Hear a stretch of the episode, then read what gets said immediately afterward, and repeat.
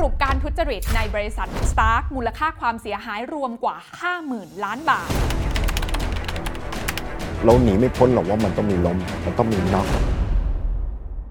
ข่าวใหญ่ที่สุดในตลาดทุนไทยตอนนี้ที่ทุกคนต้องรู้เนี่ยนะคะคงหนีไม่พ้นเรื่องของการทุจริตของบริษัท Stark Corporation จำกัดมหาชนหรือว่า Stark นะคะ รู้หรือไม่คะว่าครั้งหนึ่งนะคะ บริษัทนี้เนี่ยเคยมีมูลค่ากิจการสูงถึง 60,000 ล้านบาท แล้วก็เคยติดในเซ็ตร้อยหรือว่าเป็นบริษัทที่ใหญ่ที่สุดร้อยอันดับแรกในตลาดหลักทรัพย์แห่งประเทศไทยด้วยนะคะ ตัดภาพมาที่ปัจจุบันค่ะ Stark นั้นมี Market Cap หรือมูลค่ากิจการเหลือแค่ 2,000 ล้านบาทเท่านั้นนะคะ มูลค่ากิจการที่หายไปกว่า58,000 ล้านบาทนั้น เรียกว่าสร้างความเสียหายแก่ผู้คนมหาศาลค่ะ ไม่ใช่แค่ผู้ถือหุ้นอย่างเดียวนะคะ เพราะว่า Stark นั้นเนี่ยนะคะยังมีการกู้ยืมเงินจากธนาคาร แล้วก็มีการออกหุ้นกู้ ดังนั้นเนี่ยนะคะ ความเสียหายของบรรดาเจ้าหนี้ทั้งหลายเนี่ยก็แตะระดับหมื่นล้านบาทเช่นกัน เรื่องราวมหากาบการทุจริตของ Stark นั้นมีที่มาที่ไปอย่างไร ลงทุนแมนจะเล่าให้ฟังแบบง่าย ๆ ค่ะ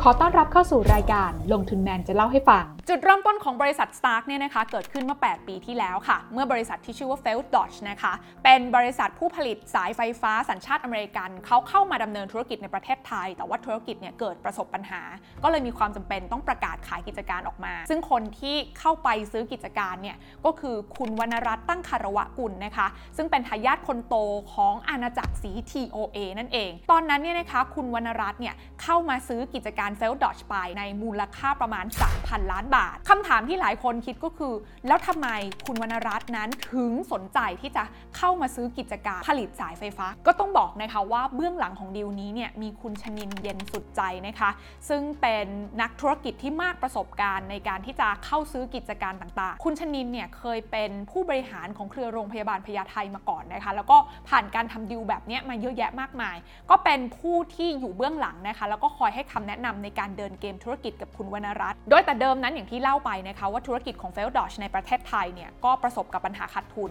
แต่หลังจากที่คุณวรรณรัตน์เนี่ยเข้ามาเทคกิจการไปนะคะ เพียงไม่กี่ปีค่ะบริษัทก็พลิกมามีกำไรได้นะคะ หลังจากนั้นเนี่ยเขาก็มีแผนค่ะ ว่าอยากจะนำบริษัทเนี้นะคะเข้ามาจดทะเบียนในตลาดหลักทรัพย์แห่งประเทศไทย จนในปี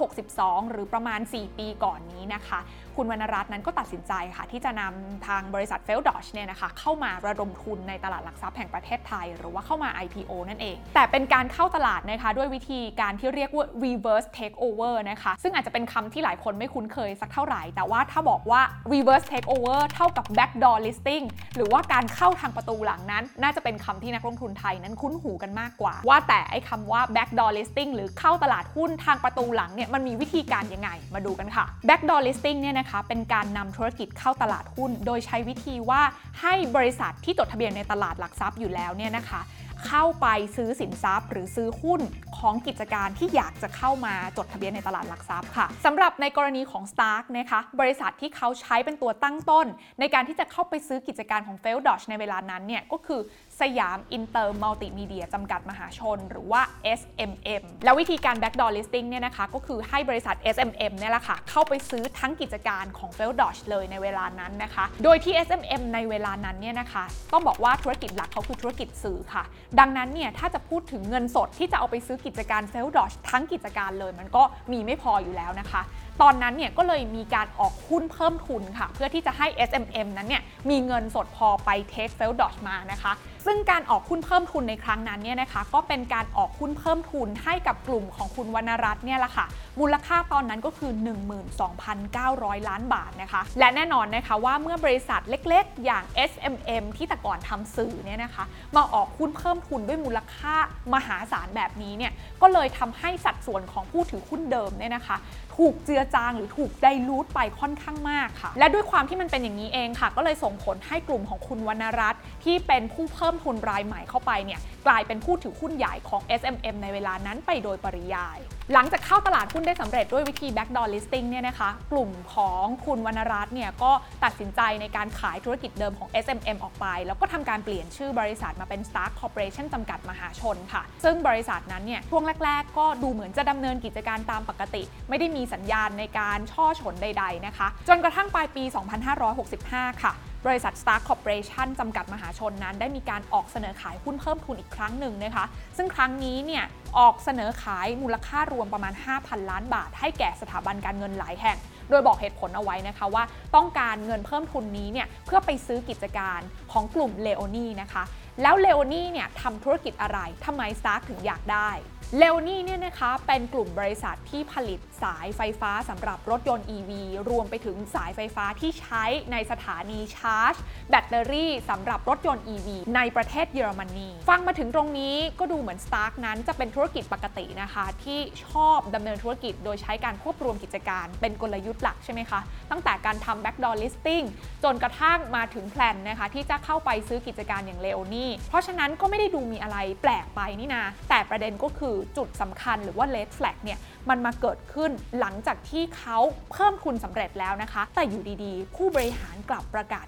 ยกเลิกดีลซะอย่างนั้นโดยผู้บริหารเนี่ยนะคะได้ออกมาให้เหตุผลค่ะว่าสาเหตุที่ต้องยกเลิกดีลเนี่ยเพราะว่าเลโอนี่นั้นมีการเปลี่ยนแปลงอย่างมีนัยยะสำคัญนะคะ จนส่งผลกระทบต่อสถานะทางการเงินของเลโอนี่เอง ก็เลยจำเป็นที่จะต้องยกเลิกดีลนี้ และเรื่องเนี่ยก็ยังไม่จบแค่นั้นนะคะ เพราะว่า Stark ยังเจอปัญหาต่อค่ะ เมื่อถึงเวลากำหนดส่งงบการเงินประจำปี 65 เนี่ยนะคะ Stark ไม่สามารถส่งงบทันตามที่กำหนดเอาไว้ ก็เลยถูกตลาดหลักทรัพย์เนี่ยนะคะขึ้นเครื่องหมาย SP หรือว่า suspension แล้วก็ถูกพักการซื้อขายเป็นเวลา 3 เดือน โดยในช่วงเวลาพักการซื้อขาย 3 เดือนนั้นเนี่ยนะคะก็ยังมีเหตุการณ์ที่เรียกว่าเป็น red flag อย่างต่อเนื่องค่ะ หนึ่งในนั้นก็คือคุณชนินเย็นสุดใจ ซึ่งตอนนั้นเนี่ยเป็นประธานกรรมการบริษัทของ Stark อยู่เนี่ยนะคะ ก็มาประกาศนะคะลาออกพร้อมกับผู้บริหารอีกหลายคนค่ะ โดยหลังจากที่คุณชนินนั้นลาออกไปนะคะ คุณวรรณรัตน์เนี่ยก็เลยต้องมารับตำแหน่งรักษาการประธานเจ้าหน้าที่บริหารแทน พร้อมกับออกมายอมรับนะคะว่าบริษัทนั้น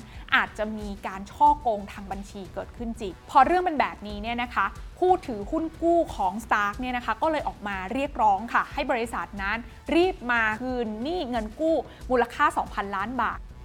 และเมื่อถึงวันที่หุ้นนั้นกลับมาเปิดให้ซื้อขายเป็นการชั่วคราวอีกครั้งเนี่ยนะคะราคาหุ้นนั้นก็ปรับตัวลดลงมากถึง 90%ภายในวันเดียว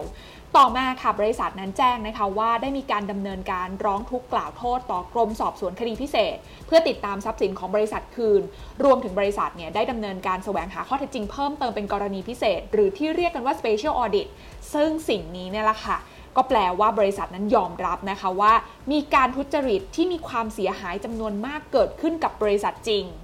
มาดูกันต่อนะคะว่าถ้าลงไปดูรายละเอียดของงบการเงินของ Stark เนี่ยนะคะ จะพอได้สังเกตความผิดปกติหรือว่าความเสี่ยงอะไรได้บ้างหรือเปล่า ข้อแรกเลยนะคะ ไปดูที่เรื่องของหนี้ก่อนค่ะ Stark เนี่ยนะคะมีหนี้ค่อนข้างสูงค่ะ ถ้าไปดูตัวเลขเนี่ยนะคะ บริษัทนั้นจะมีหนี้สินสำคัญอยู่หลักๆเนี่ยคือหุ้นกู้นะคะ 6,700 ล้านบาท ในขณะที่มีหนี้ที่เป็นเงินกู้ยืมจากธนาคารเนี่ยประมาณ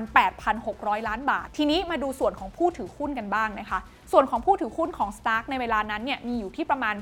8,600 ล้านบาท ซึ่งเมื่อเอามาเทียบกับหนี้ปกติแล้วเรโชนี้ก็คือ debt ส่วน equity หรือหนี้ต่อส่วนของผู้ถือหุ้นนะคะ DE ratio ของ Stark นั้นจะอยู่ที่ 1.8 เท่า 2 ก็คือบริษัทนั้นดูเหมือนจะมีปัญหาเรื่องของวงจรเงินสด บริษัทเนี่ยนะคะเริ่มมีระยะเวลาทั้งการขายสินค้าและการเก็บหนี้เนี่ยที่นานขึ้น แน่นอนมันก็มีปัญหาเรื่องของเงินทุนหมุนเวียนในกิจการหรือว่า working cap อยู่แล้ว ซึ่งพอมีปัญหาแล้วบริษัททำยังไงคะ บริษัทเนี่ยก็เลือกที่จะไปกู้ยืมเงินมานะคะ เพื่อที่จะมาให้บริษัทนั้นมีสภาพคล่องในการหมุนเวียนทำธุรกิจต่อไป ดังนั้นเนี่ยก็ไม่น่าแปลกใจนะคะว่าทำไม Stark นั้นถึงมีการกู้ยืมเงินทั้งจากการออกหุ้นกู้ แล้วก็กู้ยืมจากสถาบันการเงินนั้นอย่างต่อเนื่อง ฟังมาถึงตรงนี้เชื่อว่าหลายคนน่าจะเข้าใจมากขึ้นนะคะว่าจุดเริ่มต้นของบริษัทนี้นั้นมาจากอะไรและเข้าผ่านเส้นทางอะไรมาบ้าง สิ่งหนึ่งที่พวกเราทุกคนในฐานะนักลงทุนน่าจะเรียนรู้ได้ก็คือ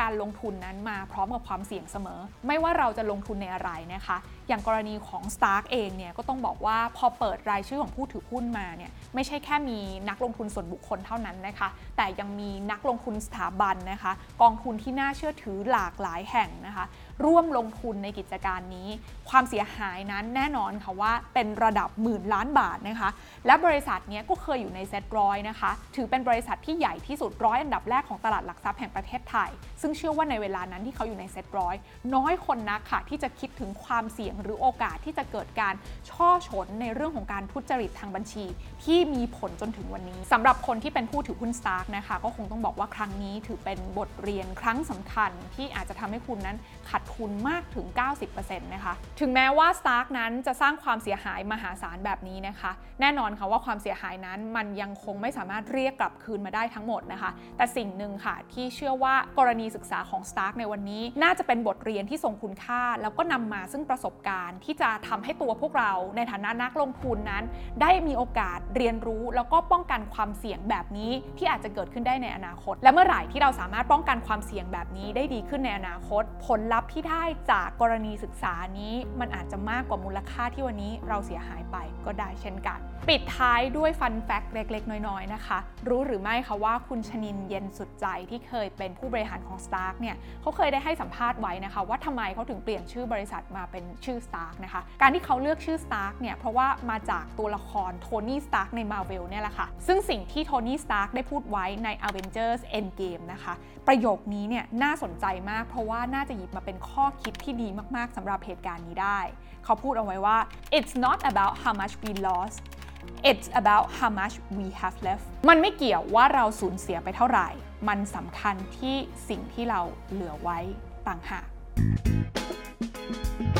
การลงทุนในความรู้ไม่มีความเสี่ยง ผู้ลงทุนควรกดติดตามลงทุนแมนได้ในทุกช่องทาง เริ่มจาก Subscribe และกดกระดิ่งช่อง YouTube ของลงทุนแมนไว้ ตอนนี้เลย